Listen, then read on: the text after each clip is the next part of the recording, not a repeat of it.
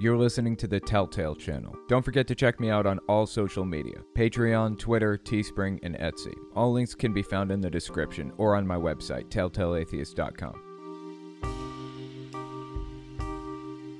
In this podcast, we're going to talk about Lauren Boebert once again completely abandoning the Constitution and embracing Christian nationalism, televangelist Shane Vaughn losing his mind over the January sixth hearings, Nick Fuentes, political ally of Marjorie Taylor Greene, laying out exactly what he wants the country to look like, a Christian nationalist hellscape. We also take voicemails. If you want to leave a voicemail, the number is one eight hundred seven oh one eight five seven three. If you want to send an email instead, the email address is telltale mailbag at gmail dot com. Hey, this is Owen. If you're comfortable, leave your first name and state at the sound of the tiny truck backing up. Hi, Owen. This is Master Jeep. I just wanted to let you know that, well, really, I had a question. Have you heard about anybody committing suicide because Trump didn't make the presidency? Because I actually just found out recently that a guy that I work with, he was a true extremist. Every time he saw me, he had something to say about Trump. And since I'm a black female, he always threw in Obama in there for some odd reason. But anyway, I just found out recently that he committed suicide the day after January sixth. Because of Trump, he left a suicide note. And he was a good man, and I think it's really sad. What are your thoughts? Yeah, that is really sad. I agree. I wish that we could find some way to pull these people out of the deep, dark hole they found themselves in. Just the, the, the deep extremism that they have dug themselves into, or that others have dug them into. In my opinion, human life is the most valuable, precious thing in the universe. Nothing more valuable than human life, and I hate to hear that somebody lost their life. I wish that we could help them find their way out of extremism. You know, this should be a good object lesson. Nobody should be so invested in any one person that they're willing to do that if things don't go the way they think they're supposed to go for that one person. That's the kind of thing you generally only see with religious movements. People getting so deeply emotional over somebody or something like that that they'll, they're willing to go to those lengths. It's the kind of thing you only see in religion for the most part. It's really, truly, deeply sad that religions and politicians are manipulating people to the degree that they are, knowing that this is going to be the end result for some number of those people. Really sad stuff, man. Nobody should get that involved in anything. Yeah, I agree. I mean, there's an exception for, like, a family member. If a family... You, you can love a family member that much, I, I guess, and that's okay. But loving a political leader that much, that's that's not healthy, dude. That's not healthy at all. Hey, Owen. This is Jeff from uh, just outside Las Vegas, Nevada. Um, been calling. I've been following you again for a long time. I'd be willing to bet that they said just outside of Las Vegas because... If they tell anybody which town they're actually from, they're like, where's that? Never heard of that. So to simplify things, they just say just outside Las Vegas. It's like if you tell somebody you're from Mesa, Arizona, they have no idea what you're talking about or where that is. But if you say just outside Phoenix, it makes sense. Kind of funny. Sorry for the diversion. Uh, let's keep listening. Just outside Las Vegas, Nevada. Um, been calling. I've been following you for a long time. Uh, you're the, actually the main reason I study cults nowadays, and I was kind of curious what your thoughts on in, is for in the Jehovah's Bible, the, the verse John one one, where it says the word was a god, implying that they are polytheistic. And it, given your background in the Jehovah's Witnesses, I was just kind of curious on that when they say that they're monotheistic. Um, I appreciate it. Thanks so much. Yeah, I appreciate that. It's an interesting question. The book of John was written hundreds of years after Jesus' death. They were not contemporaries by any stretch of the imagination. The original gospel writers did not believe that Jesus was God. They did not believe in the Trinity. They didn't believe... Th- they were monotheistic. But the person who wrote John, which, by the way, was not John, the person who wrote it was... one of a line of people, a, a new line basically at the time, that they were starting to believe in the Trinity basically at that time. It was the beginnings of it. So they kind of wrote that in there to lightly imply that it was like a not necessarily monotheistic, or they wrote it to imply that Jesus was God, basically. Like I said, not reflected by the other gospel writers, from my understanding. Nobody who was actually a contemporary with Jesus actually believed that, including Jesus himself. He did not believe that either. So the Trinity is fake. It was fake then, it's fake now. When you really sit down and try to make sense of it, it's impossible. And it was definitely a minority of people who believed that Jesus was a God. So anyway, that's my understanding of it. If you want to read more about it, there's more information. Bart Ehrman has talked about this. He's a Bible scholar, incredibly knowledgeable on this subject, really knows what he's talking about. He's talked about the Trinity and, and whether or not it has any kind of biblical basis. It doesn't. Uh, just look him up on YouTube. It's pretty interesting.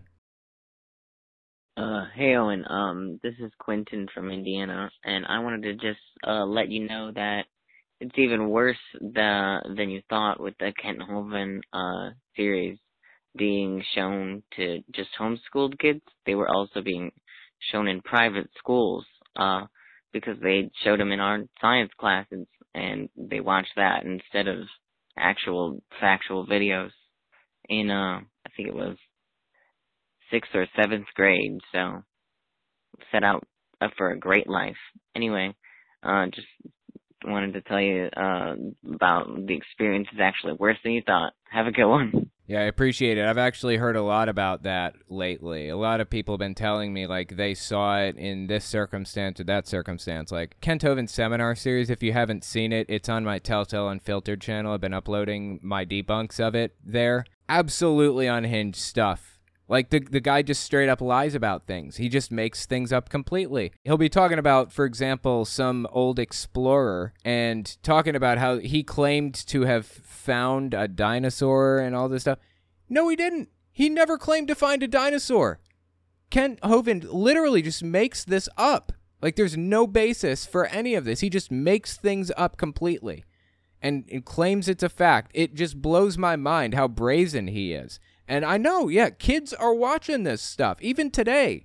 Not just in homeschool environments, not just in church environments, but in private schools. And I've heard some people tell me, also in their youth groups, I've heard some people tell me that their public school teacher was encouraging people to watch this stuff too. You know, this is how many years ago, who knows, but absolutely disturbing stuff, man. Kent Hovind is in no stretch of the imagination a scholar and should not be respected by science or anybody else, basically. Hey, Owen, uh, this is Mark from Oregon. I guess I kind of just wanted to know your opinion about why you think uh, different religions, uh, specifically uh, Abrahamic and specifically uh, right-wing Christian groups, tend to target L G B T Q people.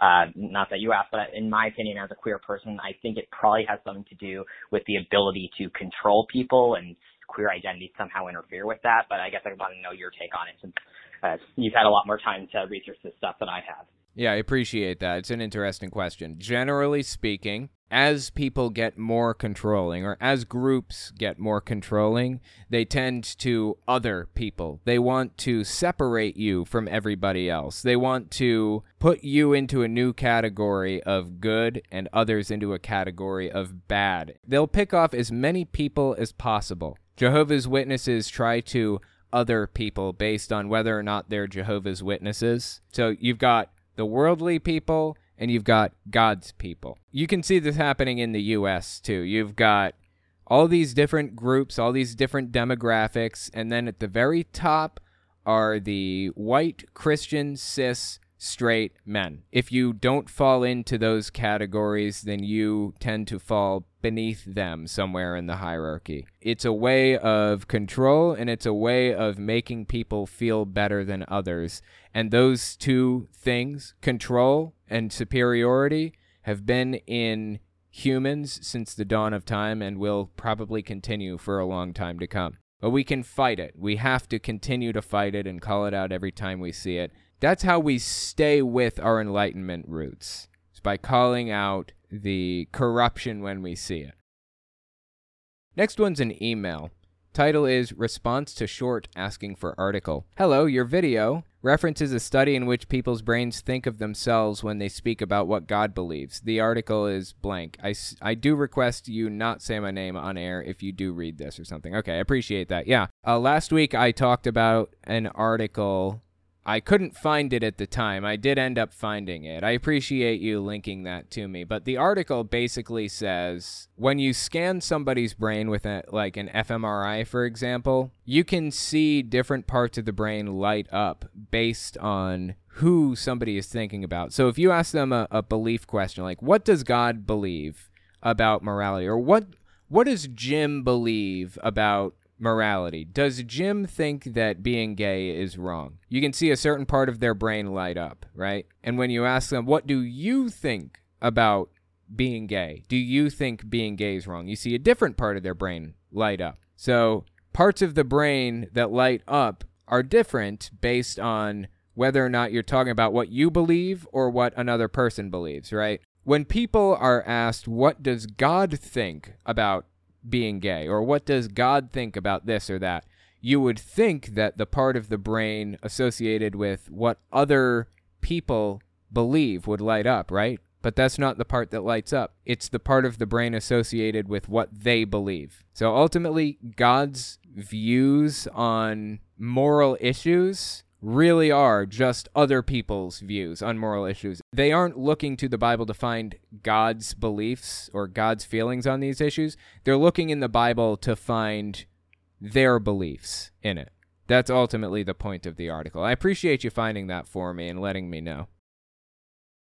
Next email is from C J. Title is Recent Kat Kerr Video. Hello, Owen. I've been watching your content since the early days before you showed your face, but this is the first time I've reached out. I really, really, really enjoy your content. I've learned a lot from you over the years. Thank you so very much.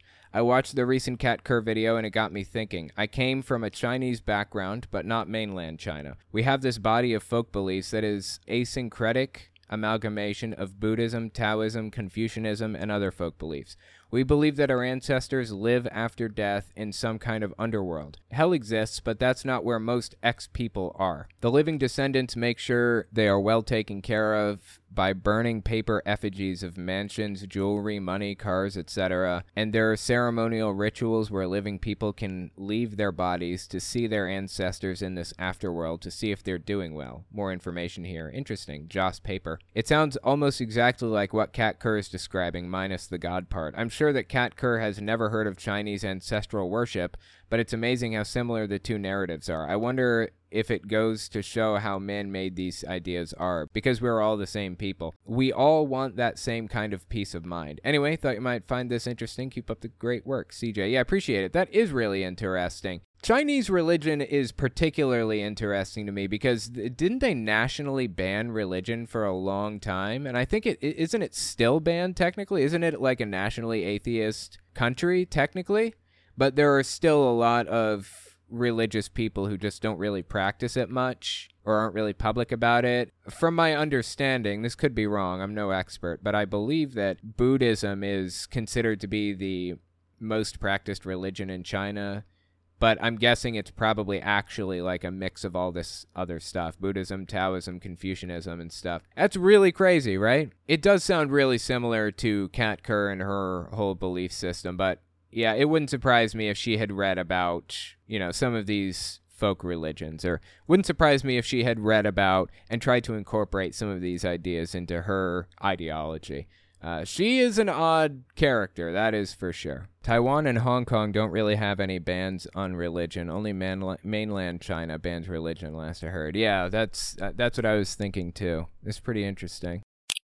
Next, we're going to talk about Lauren Boebert once again completely abandoning the Constitution and embracing Christian nationalism.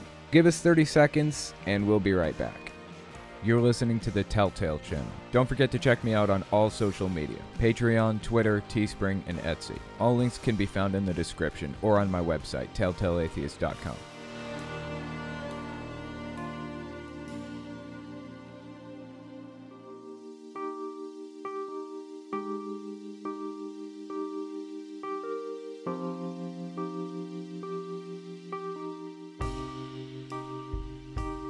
Lauren Boebert has always been a little nutter butter, but she's going completely off the rails at this point. Check out this new clip from Lauren Boebert where she's talking about the Constitution, separation of church and state, and how she feels about them. The reason we had so many overreaching regulations in our nation is because the church complied. The reason we have so many overreaching regulations in the U S is because the church complied. Interesting. Inherent in that statement is the idea that the church is automatically far right and anti-regulation. She's already setting up an image of what she believes the church to be and excluding any churches that don't fit in with that view.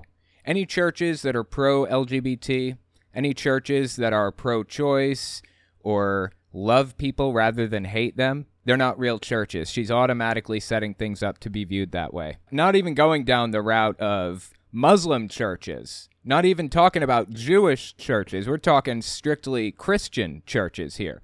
She has a very specific, narrow view of what a church is. If it doesn't fall into that category, it isn't a real church in her view.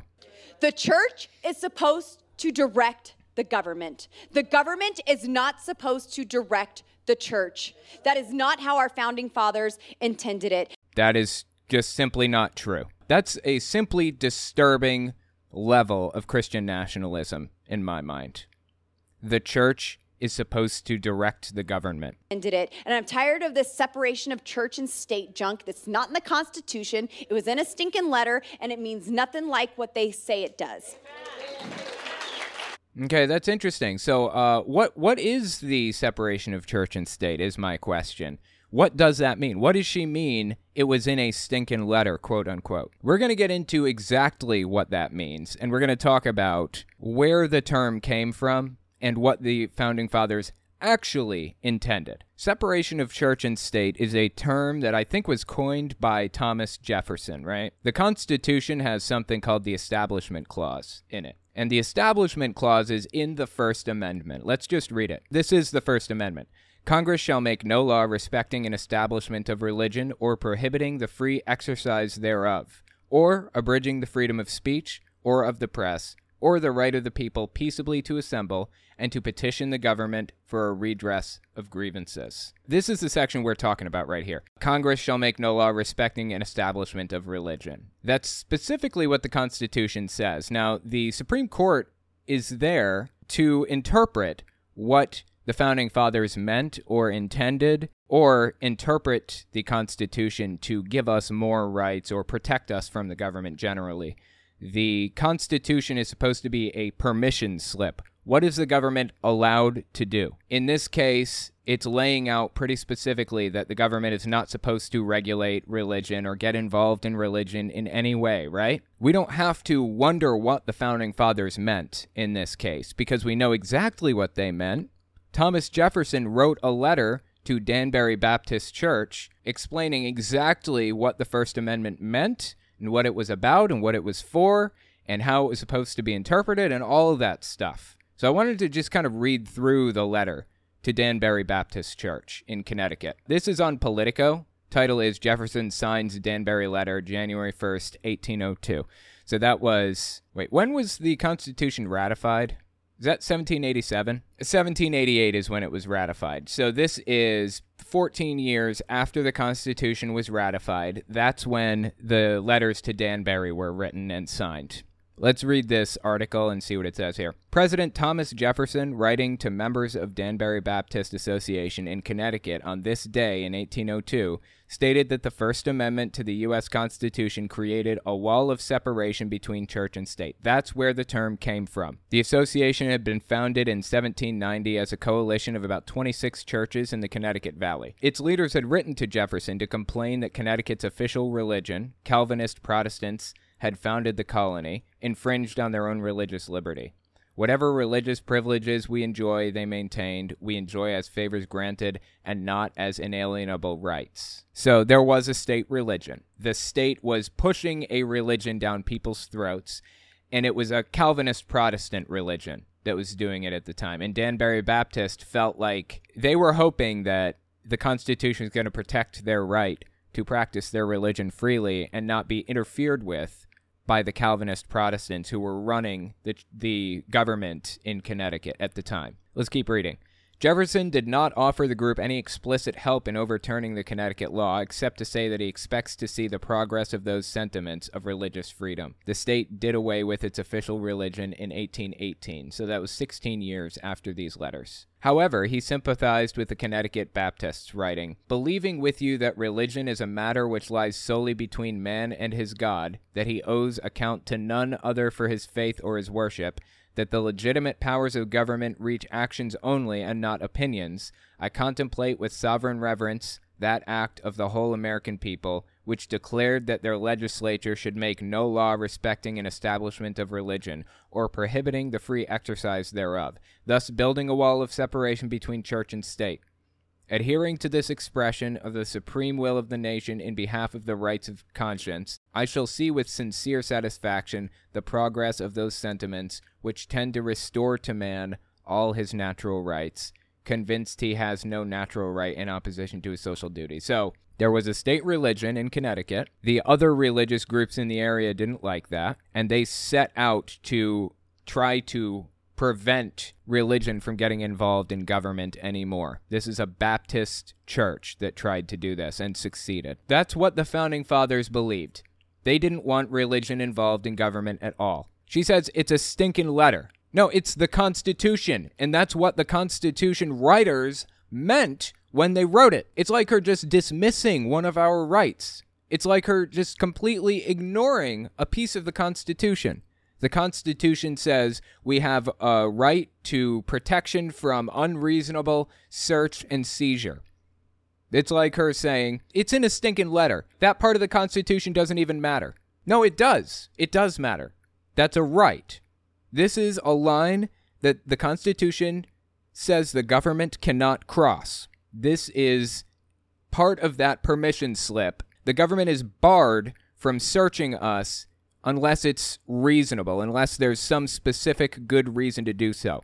The government is barred from jailing us for expressing our free speech. The government's also not allowed to incorporate religion into it. It's not allowed to force religious views on anybody. It has to stay perfectly neutral. That is part of the Constitution. That's the point here. And in that spirit of remaining completely neutral, it's allowed to prevent religion from forcing its will upon other people. So it is allowed to regulate religion if it's to prevent religion from forcing its will on others. It's not just in a stinking letter. It's part of the Constitution. It's part of our unalienable rights that were specified when the Constitution was written. So here's my question. Where did this come from? Listen to this claim she makes here. Tired of this separation of church and state junk that's not in the Constitution. Where did that come from? Where did she hear that in the first place? Separation of church and state isn't in the Constitution? Yes, it is. Those specific words aren't in the Constitution. It's called the Establishment Clause, but separation of church and state is used to describe the Establishment Clause. So where did that idea come from? I've heard this from like a billion people. Josh Mandel was his political candidate. He said the exact same thing. We should be instilling faith in the classroom, in the workplace, and everywhere in society. The secular left, the A C L U, the Southern Poverty Law Center, a lot of these Soros-funded organizations, uh, they they advance the argument that the separation of church and state exists, and for that reason you can't teach kids about religion. My personal feeling is there's no such thing as separation of church and state. The framers of the Constitution envisioned a country where, in the classroom, kids would learn about God. Josh Mandel was running against J D. Vance in Ohio, and he lost. J D. Vance won. Now I remember. J D. Vance isn't much better, but that's beside the point. So my question is, where did this idea come from, that the separation of church and state isn't even in the Constitution? I have traced it back to this guy named David Barton. If you're unfamiliar with David Barton, This is him on screen right here. This guy is mentioned by Kent Hovind through his entire seminar series. Uh, if you haven't seen the seminar series, I've been going through it on my Telltale Unfiltered channel lately. Give it a watch. It's kind of interesting, I think. The link is in the description if you want to see it. But Kent Hovind talks about David Barton, like, a lot. As it turns out, he pretends to be a constitutional scholar. He is not, by any stretch of the imagination, a constitutional scholar. Like, not at all. But listen to this, June first, twenty sixteen. As far as I can tell, this is where the claim originated. Not not from twenty sixteen, but he's been saying something similar for decades. Since, like, the nineties, basically. Listen to this. So, say there's some religious activity in public. Maybe somebody wants to pray over their lunch at school, and they're told they can't do that. And they say, oh, you can't do that because of separation of church and state. Okay, somebody wants to pray over their lunch at school, and they're told they can't because of separation of church and state. Now, that doesn't make any sense. If somebody wants to pray over their lunch at school, whether it's a teacher or a student or anybody at all, they're perfectly free to. Nobody's stopping them. The separation of church and state does not prevent them from praying in school. Do what you want to do. What you can't do is lead students in prayer as a representative of the government. That would be a violation of the separation of church and state. But see, he wants to take something that is innocuous and not a big deal and nobody cares and turn it into this big thing. The movie God's Not Dead did the exact same thing. That whole movie was based on a faulty premise. If you're unfamiliar with God's Not Dead, it's like Christian persecution porn, basically. This teacher is asked a specific question in history class about a specific biblical verse, and the teacher answers the student in context. That's not against the law at all. That's perfectly fine. But God's Not Dead, in that movie, the big evil A C L U comes after the innocent Christian who wasn't doing anything wrong to anybody, and she gets sued and just all kinds of crazy stuff. Anyways, that's what he's doing here. He's taking something that's not against the law at all, that's absolutely nothing wrong with it. Pray if you want. Go ahead. Do, go nuts. And he's making it out to be this big point of persecution, like you're not allowed to. Nobody said you weren't allowed to pray. You're perfectly allowed to pray anytime. Just don't lead students in prayer. That's the problem. Because of separation of church and state. Is that what separation of church and state really means? They will say yes. Here's no, it's not at all. I'm they, and I say no, that's not what separation of church and state is. Yes, here's the way you respond. Number one, where does that phrase come from? And when they say the Constitution, you say, would you please read it for me? Because when they go there, they'll never find it. It does not appear anywhere in the Constitution. Yeah, see, this is this is his whole bit. He wants to pretend that it's not in the Constitution at all. It is actually in the Constitution. That specific phrase is used to refer to the Establishment Clause. Separation of church and state is a reference to something else, to the specific part of the Constitution we're talking about. Nice little trick you tried to pull on us there, David. And the second thing you do is, wait, we just read the Constitution. It says Congress shall make no law.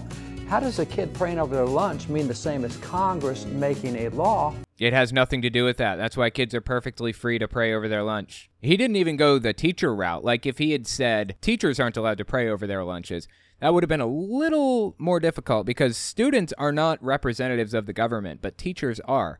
So it would make it a little bit trickier, but still not against the law. Teachers are allowed to pray if they want. They just can't lead students in prayer. Something that was overturned by the Supreme Court recently, by the way. I forget the name of the case. Kennedy v. something. It was recently decided that teachers are allowed to lead students in prayer, which is a disgusting violation of a power imbalance. But, you know, I'm not here to talk about that. Let's just continue listening. And the third thing you ask them is, and by the way, if praying over your lunch is so bad, why did we do it for one hundred eighty years under the Constitution? We're still doing it. Nobody is prevented from praying over your lunch. They've been doing it for longer than one hundred eighty years. They've been doing it since day one, since the Constitution was written. seventeen eighty-seven, I think, is when it was written. two hundred thirty-five years, not one hundred eighty. Get it right, David.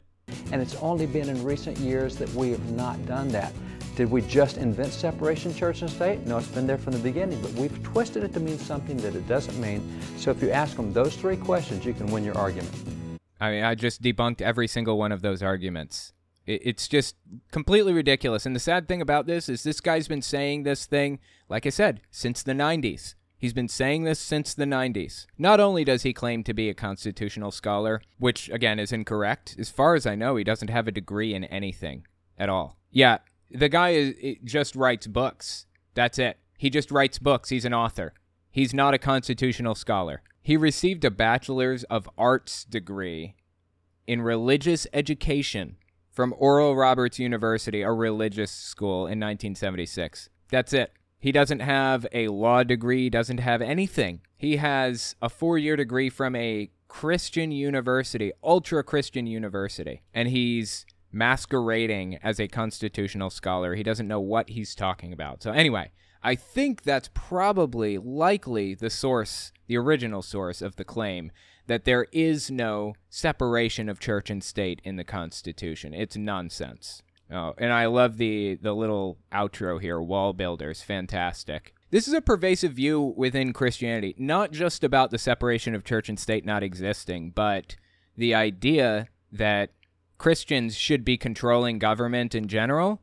This has been a part of evangelicalism for a while now. This is Tony Spell. I don't know if you're familiar with him, but he made a big splash when he refused to keep his church safe during the pandemic, refused to close down no matter what, refused to go virtual, refused to even hold it outside, refused to take the most basic precautions because he just simply doesn't care about his people's lives, I guess. I don't know. He also got himself in hot water by attempting to run over a protester that, that was at his church. He got arrested for that. Anyway, a long story short, this guy is a complete nutcase, and he had something to say on this subject recently, too. Listen to this one. This is from mid-April twenty twenty-two. Check this out. The past twenty-four months has been a spiritual battle.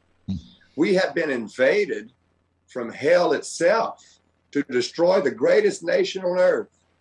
And where did they start? They started with the churches. Let's close the churches. Yeah, he's a he's a mega church pastor. Thousands of attendees, and refused to take even the most basic precautions for the pandemic, the most basic stuff. Wouldn't ask them to wear masks, wouldn't space the chairs out, wouldn't hold service outside, wouldn't hold it on Zoom, wouldn't do anything. Let's silence the voices of the prophets.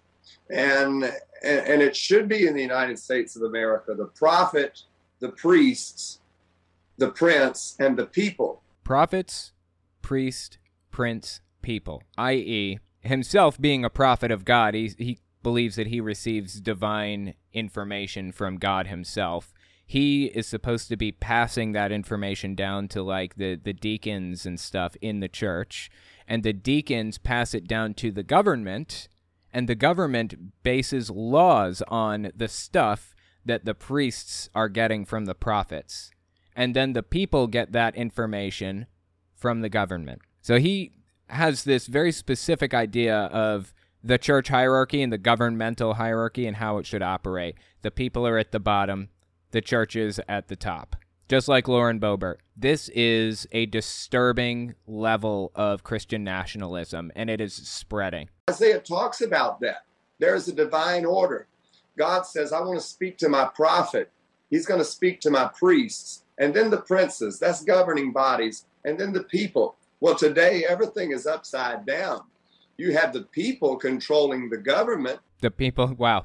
So I guess he doesn't believe in a government for the people by the people, huh? Tell me you don't like the Constitution without telling me you don't like the Constitution. The government controlling the priests who have silenced the prophets.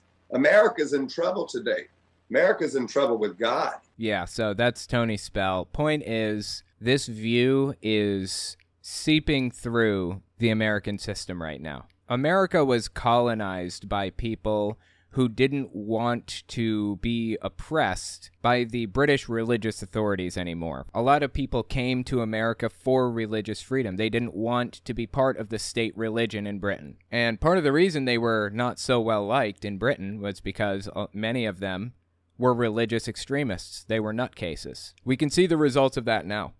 We can see the results of religious extremists coming over here, or so many religious rejects, effectively, right? They were rejected by the standard church at the time, so they came here for religious freedom, and we can now see the results of them taking power. Disturbing stuff, man.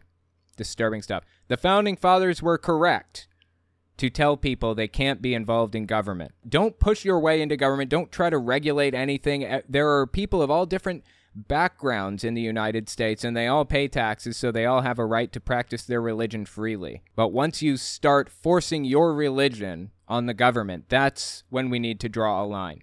The Founding Fathers were correct on that point. Hank Kuhneman seems to be of the same mind. Listen to this one. This one is from late November twenty twenty-one. God is anointing those that are standing up with an incredible boldness and an authority.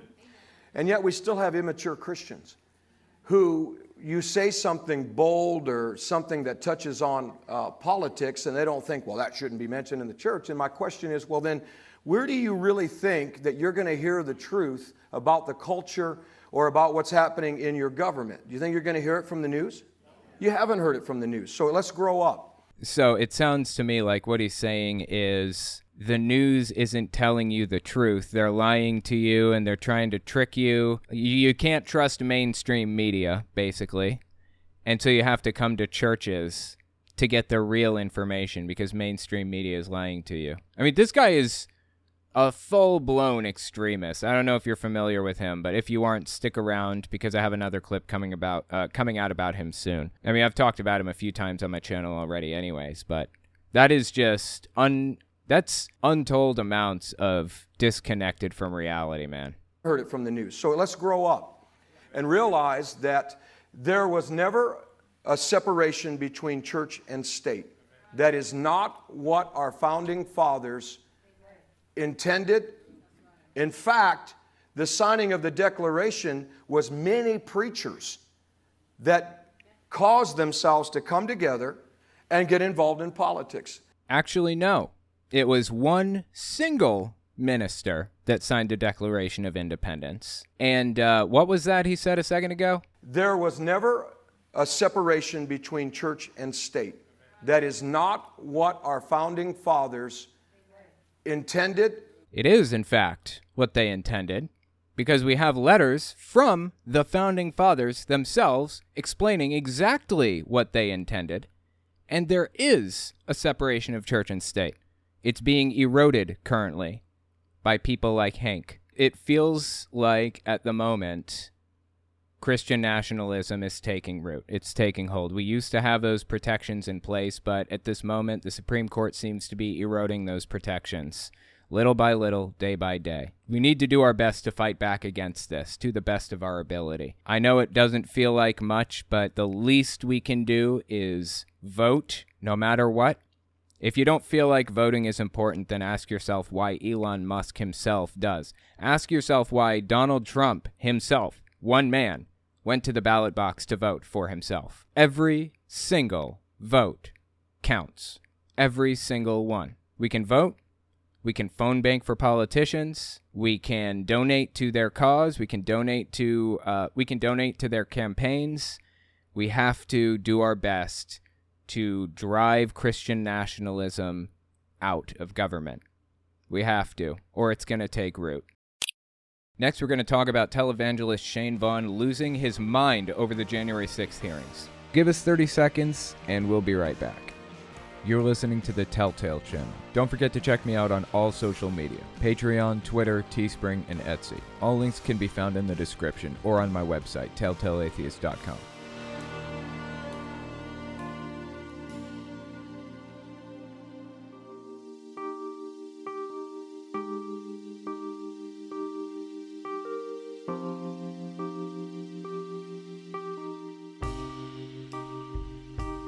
Shane Vaughn has always loved Donald Trump, maybe to the point of being in love. It's hard to tell at this point. Well, naturally, since the January sixth hearings started coming out, he's been getting kind of upset over it, and he's had some things to say. So I want to catch you up on who he is and show you how seemingly in love with Donald Trump he really is. And then we'll talk about his most recent clip where he criticized some of the witnesses from the January sixth hearings. Check this clip out.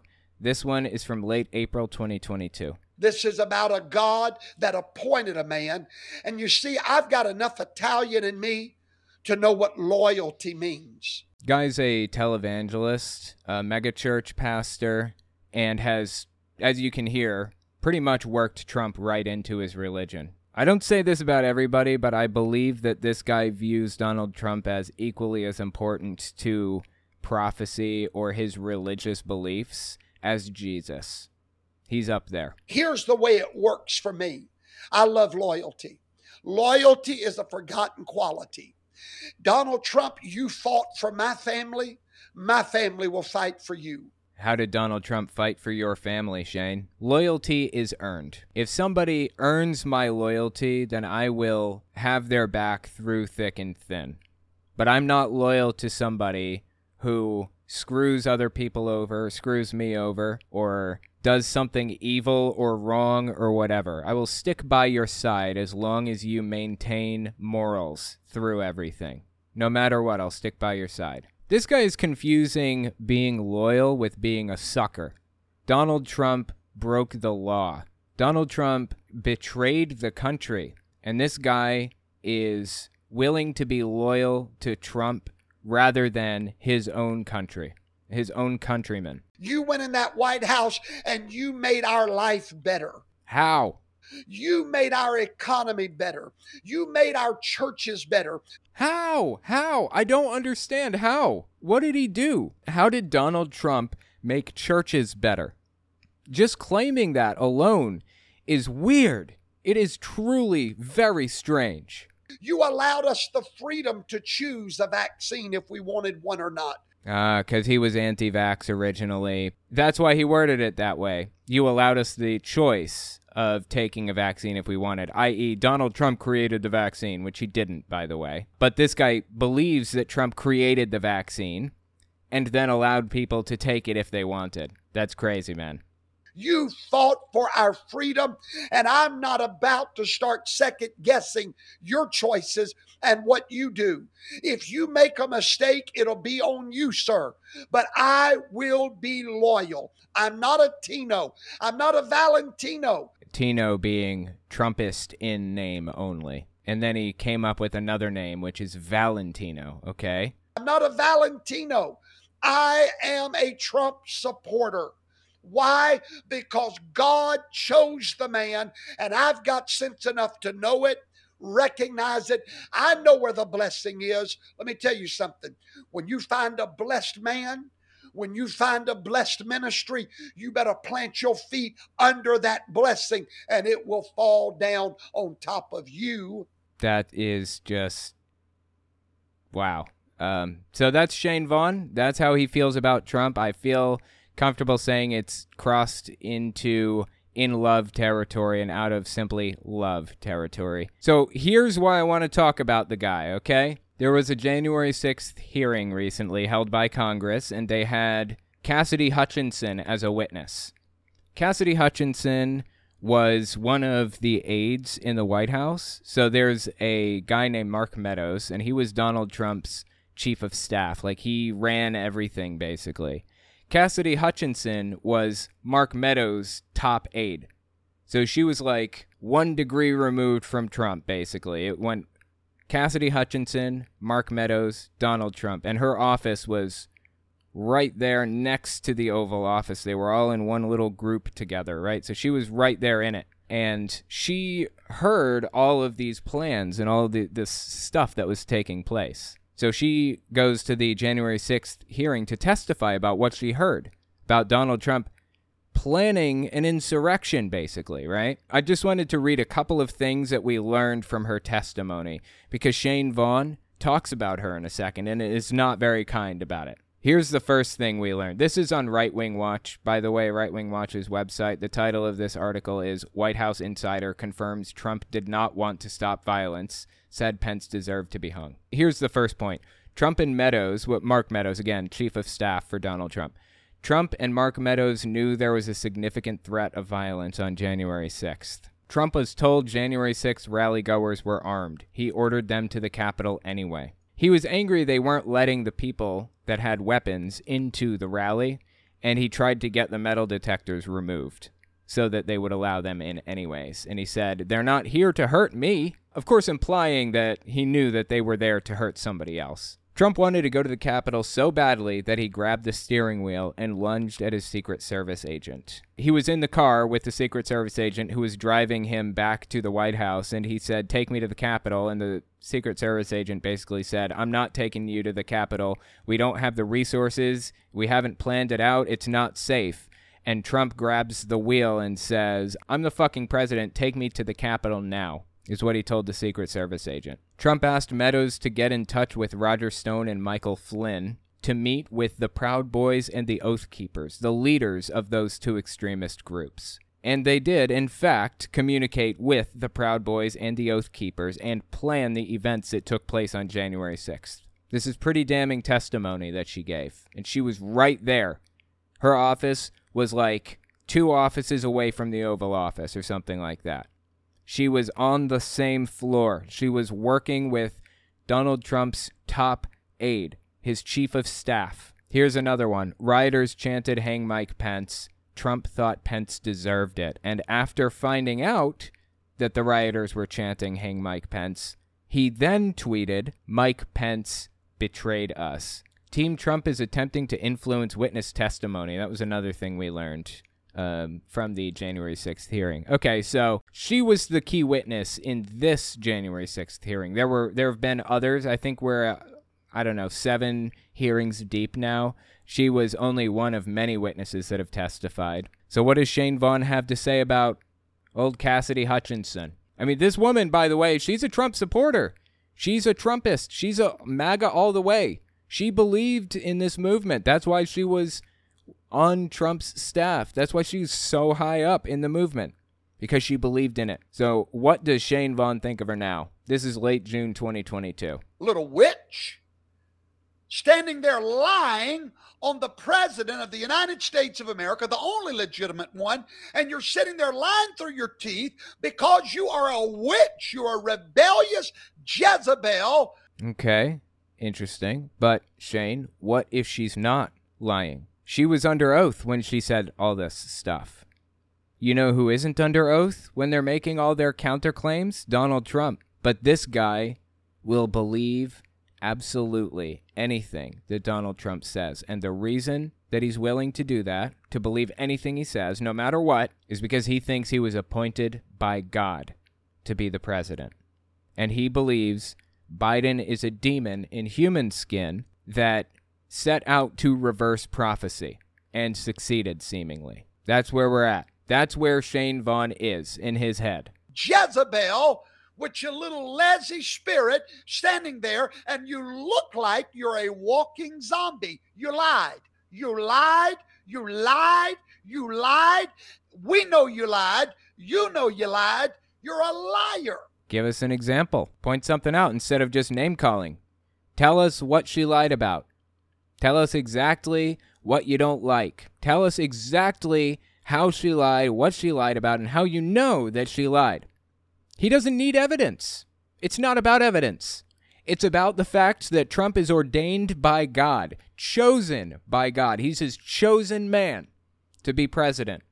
And anybody standing in the way of that works for Satan, or is Satan, or is a demon. So that's uh, that's Shane Vaughn's take on the January sixth situation. It's truly sad that this guy is so deep in his head and so willing to back somebody up who doesn't give a shit about him. This guy has always viewed Trump as equal to Jesus, practically. Listen to this clip of Shane Vaughn. This is early May twenty twenty-one. He makes a few comparisons that are a little more over the line than I'm comfortable with. At this point, Trump had been banned from Facebook and Twitter, I believe, and they were trying to find a way around that. They were trying to find some way to, like, parrot his message for him or something. Check this one out. We need one hundred thousand patriots to become reporters for Donald Trump. Get his words out there, since they wanted to be so smart that they wound up being stupid, because they made the same mistake that Satan made when he killed Jesus Christ. Uh,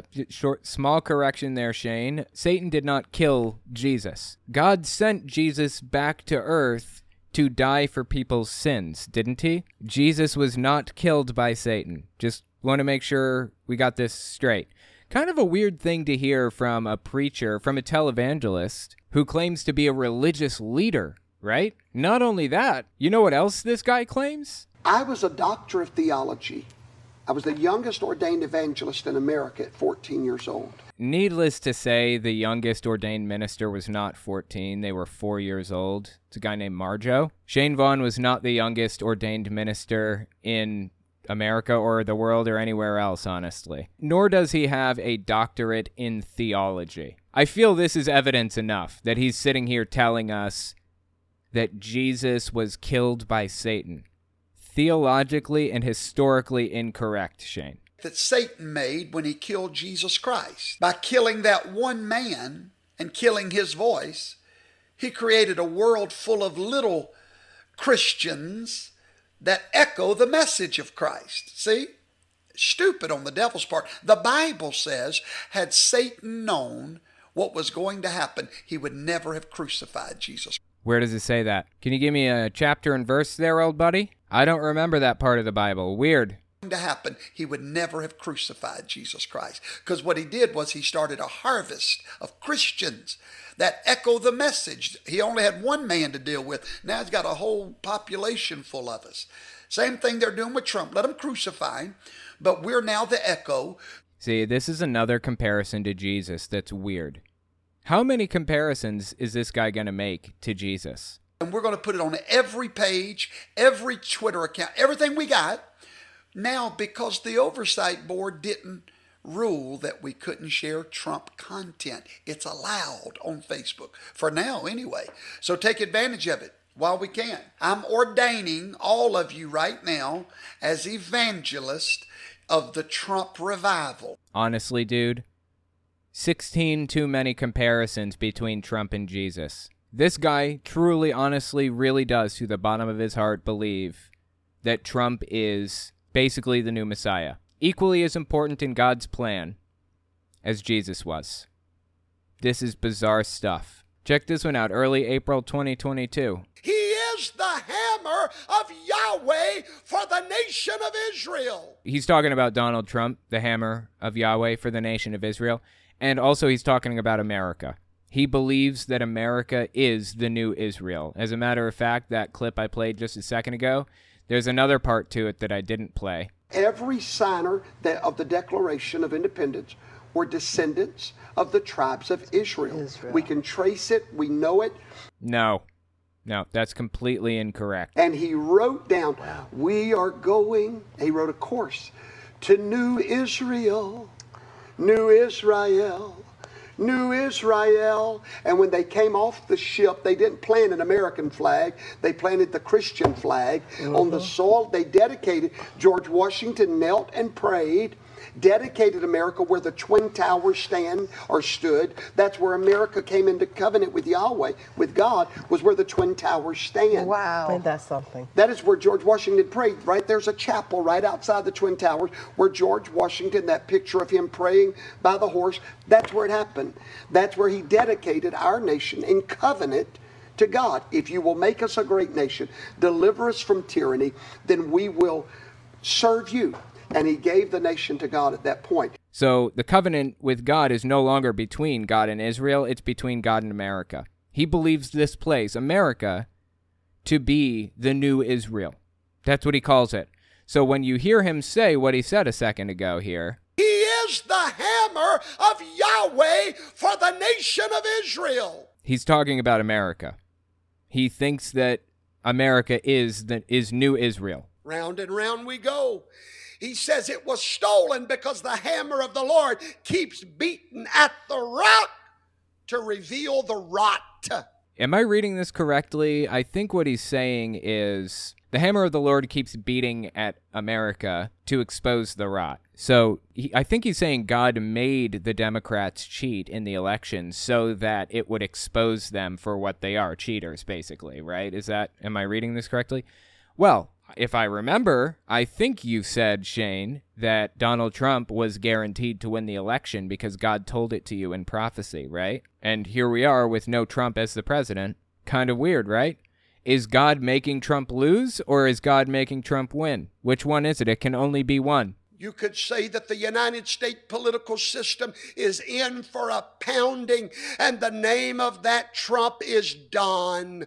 The name of that Trump is Donald. That's why God said through his servant Kim Clement, I will raise up the next president. His name will be Donald. Yeah, Kim Clement is a supposed prophet who claimed or prophesied that Donald Trump was going to win the election. I think he claimed that in, I don't know, two thousand nine or ten or something. Yeah.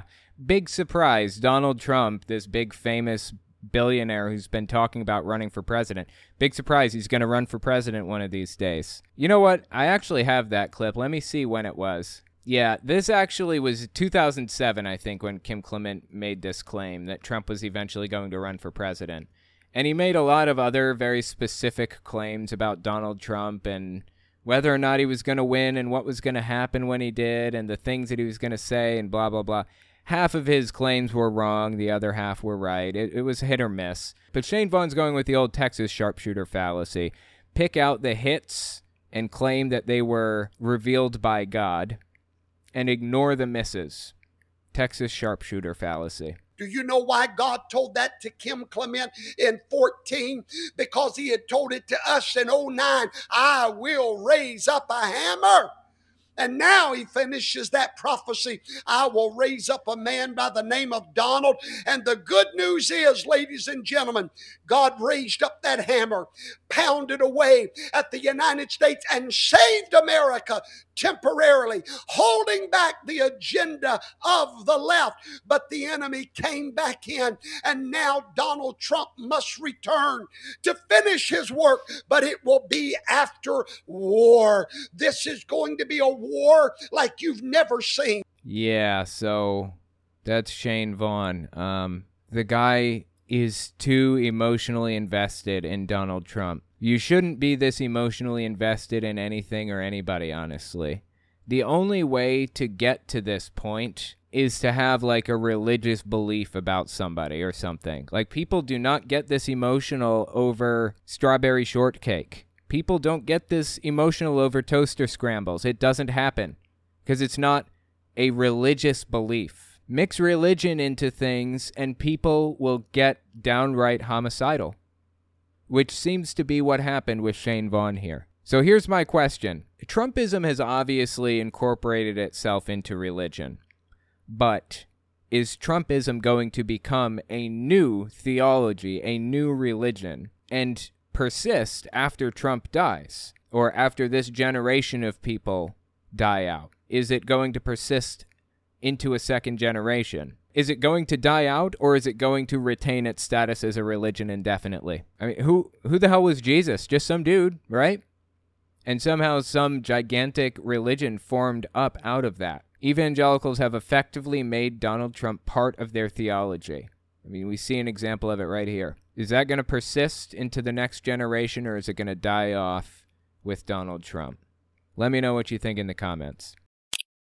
Next, we're going to talk about Nick Fuentes, political ally of Marjorie Taylor Greene, laying out exactly what he wants the country to look like, a Christian nationalist hellscape. Give us thirty seconds, and we'll be right back. You're listening to the Telltale Channel. Don't forget to check me out on all social media, Patreon, Twitter, Teespring, and Etsy. All links can be found in the description or on my website, Telltale Atheist dot com.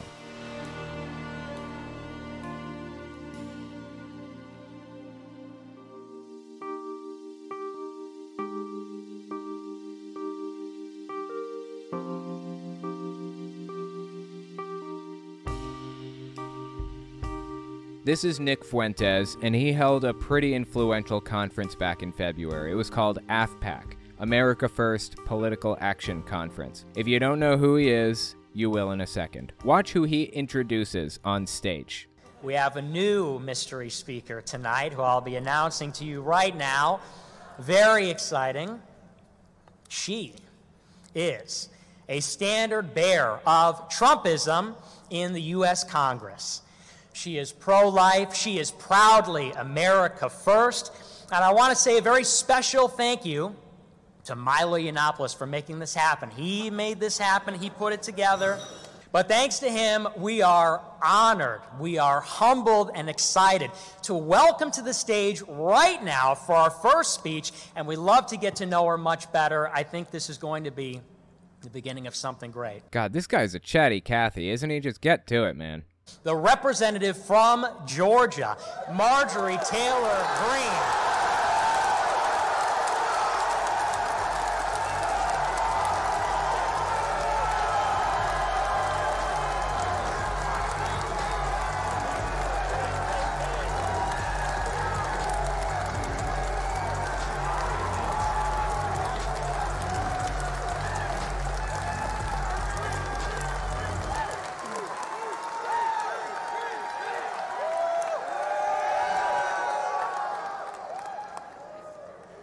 Well, hello, canceled Americans.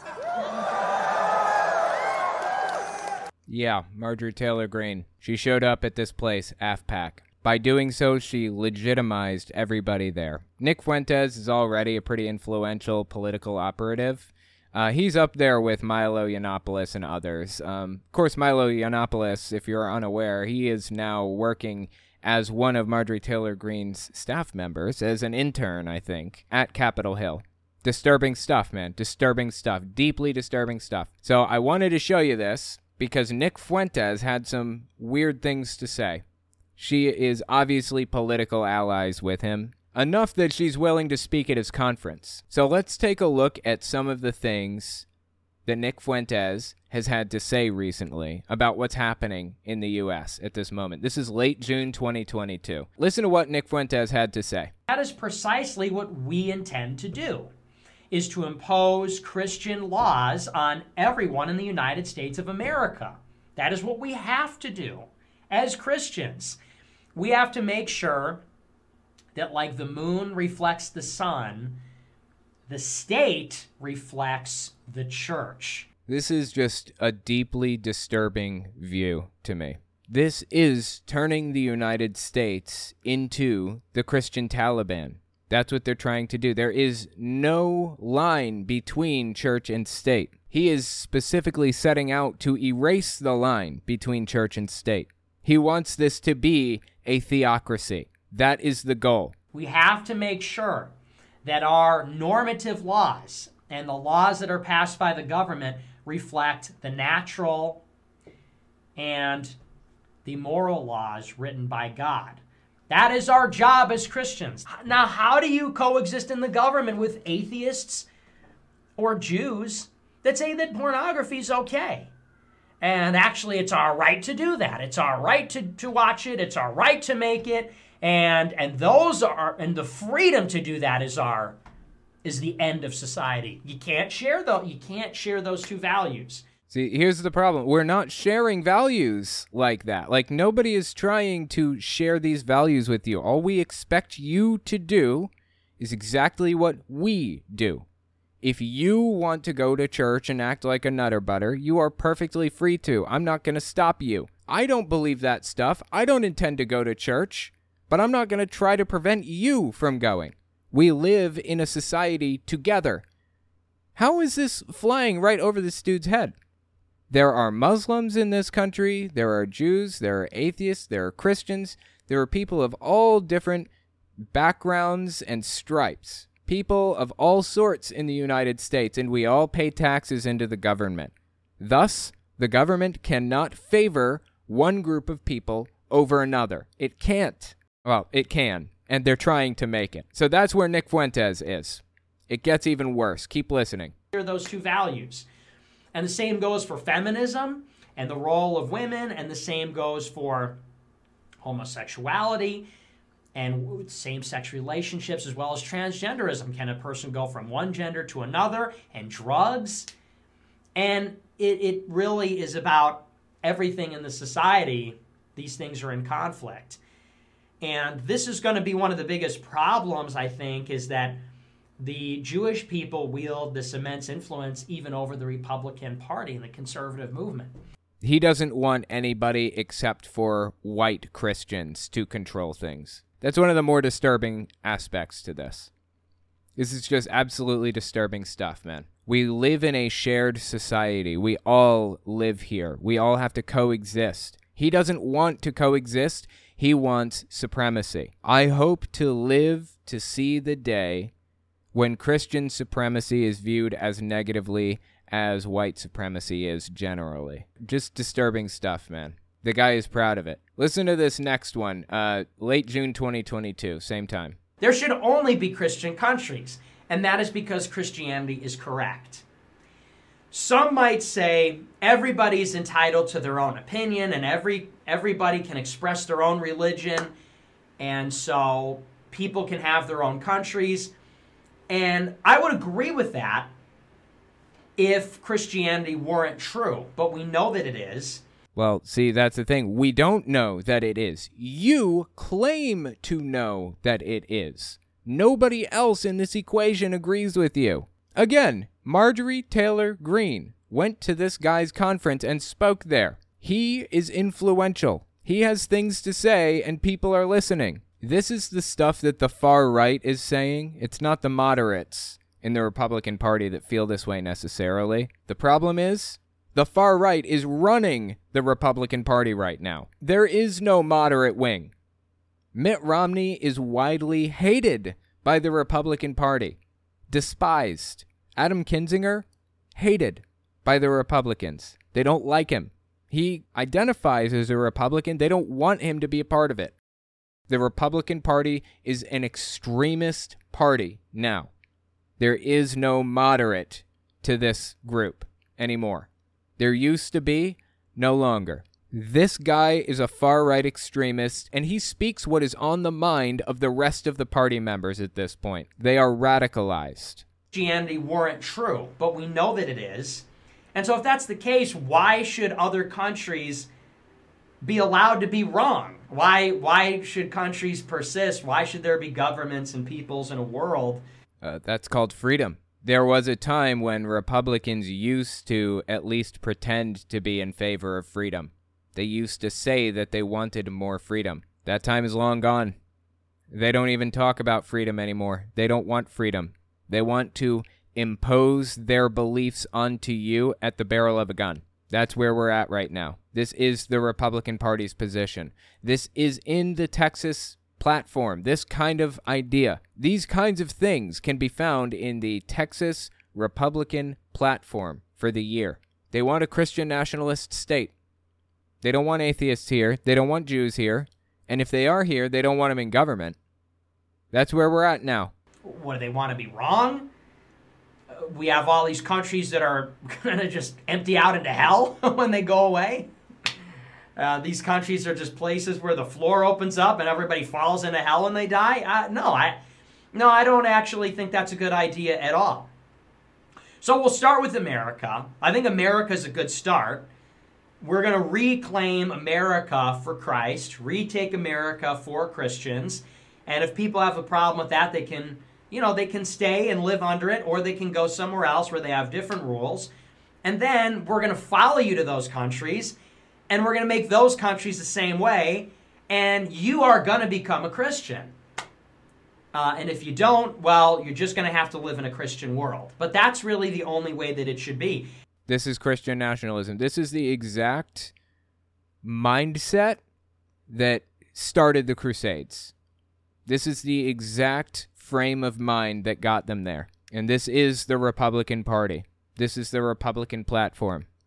This is an extremist platform, obviously. We can all recognize that. That's the Republican way now. There are no moderates left. Listen to this one. Just a few minutes later, he said this. If Ruth Bader Ginsburg, a Jewish woman, didn't die last year, so that Amy Coney Barrett, a Catholic woman, could be appointed to the bench, we would still have Roe versus Wade. Now you tell me that this is a Judeo-Christian country. Now you tell me that this is a Judeo-Christian movement.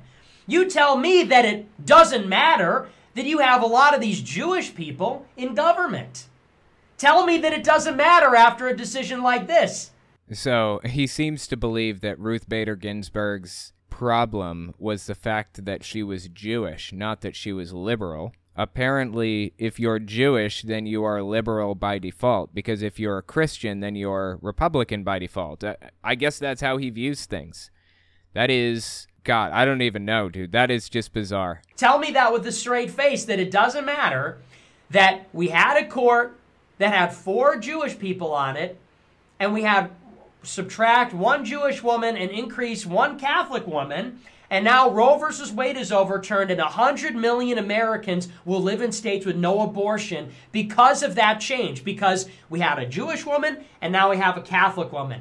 Tell me religion doesn't matter. Tell me that this dispute between Judeo and Christian doesn't matter. It absolutely matters. It makes all the difference. I guess he's trying to convince people to only vote for the Christians and not vote for the Jewish people. He's taken us down a disturbing road, man. It's not just him. It's Marjorie Taylor Greene, it's Lauren Boebert, and it's any number of other politicians in government right now. Nearly every Republican Party official in Texas, nearly every Republican Party official in Congress, in the Senate, in the House, they are not denouncing this stuff. They agree with this stuff in large part. This is why it's Christian nationalism. We need a government of Christians.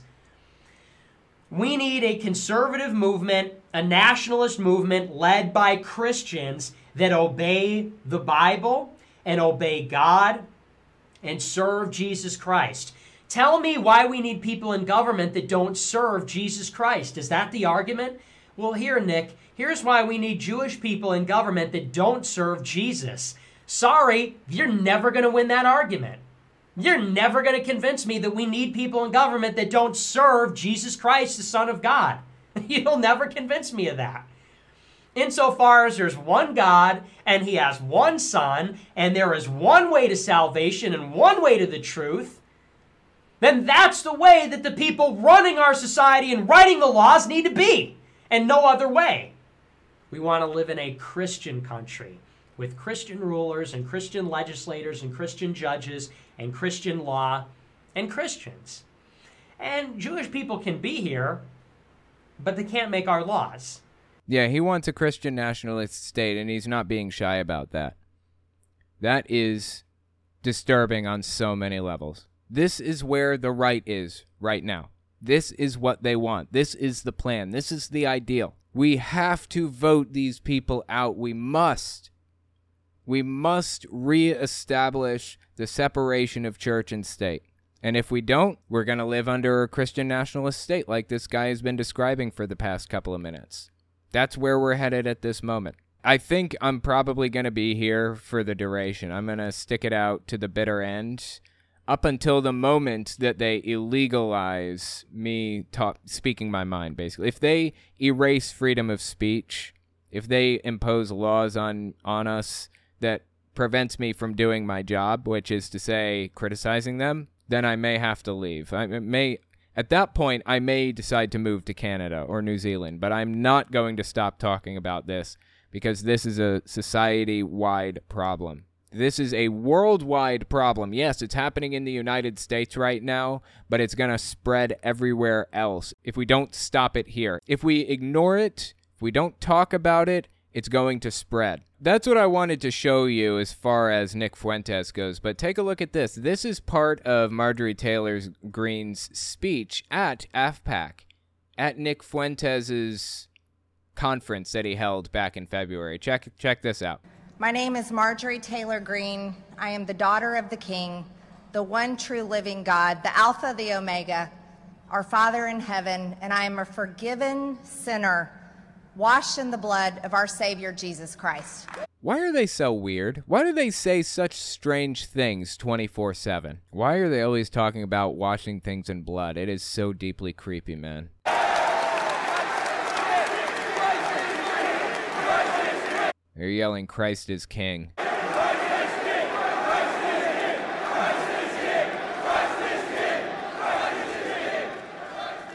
God. Amen. Christ is King. Yeah, this is just absolutely disgusting. Absolutely disgusting. There are a bunch of other clips from AFPAC that I have, actually. Uh, again, AFPAC is Nick Fuentes' conference. It stands for America First Political Action Conference. They have a committee, too, political action. It's like a super PAC or whatever. I don't think it's a super PAC. It's a PAC, though. Political PAC. Um, here's a clip of Marjorie Taylor Greene being called out for being associated with Nick Fuentes. This was shortly after her appearance at AFPAC. But I'm glad to talk to you about this. I do not know Nick Fuentes. I've never heard him speak. I've never seen a video.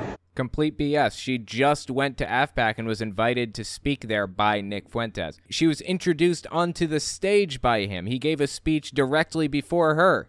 It's nonsense. I've never seen a video. I don't know what his views are, so I'm not aligned with anything that may be controversial.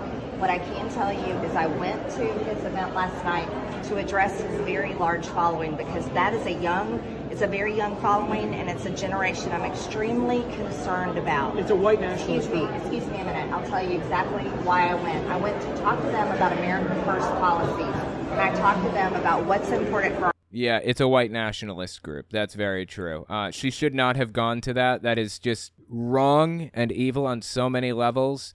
Just by showing up, she's giving them legitimacy, and she knows that. And so do they. That's why they invited her in the first place. She lent them her credibility, or what credibility she has. Of course, F PAC took place shortly after the Ukrainian war started. Shortly after Putin invaded Ukraine, completely unprovoked. Listen to what they had to say about that war at F PAC. This is Nick Fuentes again. That's what we call the secret ingredient. America and the world has forgotten about them, but not us. You know, they say about America, they say, diversity is our strength, you know.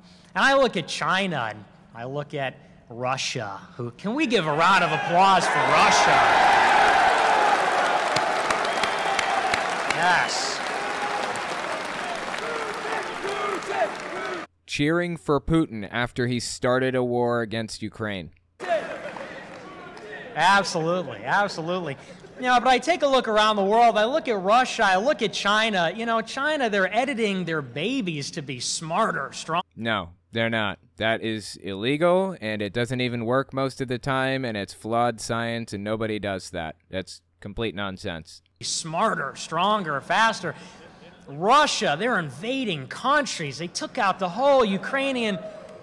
No, they didn't take anything out in Ukraine. Like, they're paying for every mile of territory they take right now. Because Ukraine's kicking their ass, honestly. But aside from that, why are you cheering this? Why are you proud of this? Why is this good? These are the types of people Marjorie Taylor Greene works with and talks to. This is her ideology. This is what she believes in. But... But I rest easy at night knowing that America has diversity. Of course, it's a white nationalist group, so they don't want diversity of any sort. They want white Christians, white Christians and nobody else. So anyway, that's the far right. Unfortunately, there is no moderate right right now. They are all far right. The Republican Party is far right as a party. This is who we're dealing with now, and this is their goal. They've stated it clearly. We know exactly what to expect from them at this point.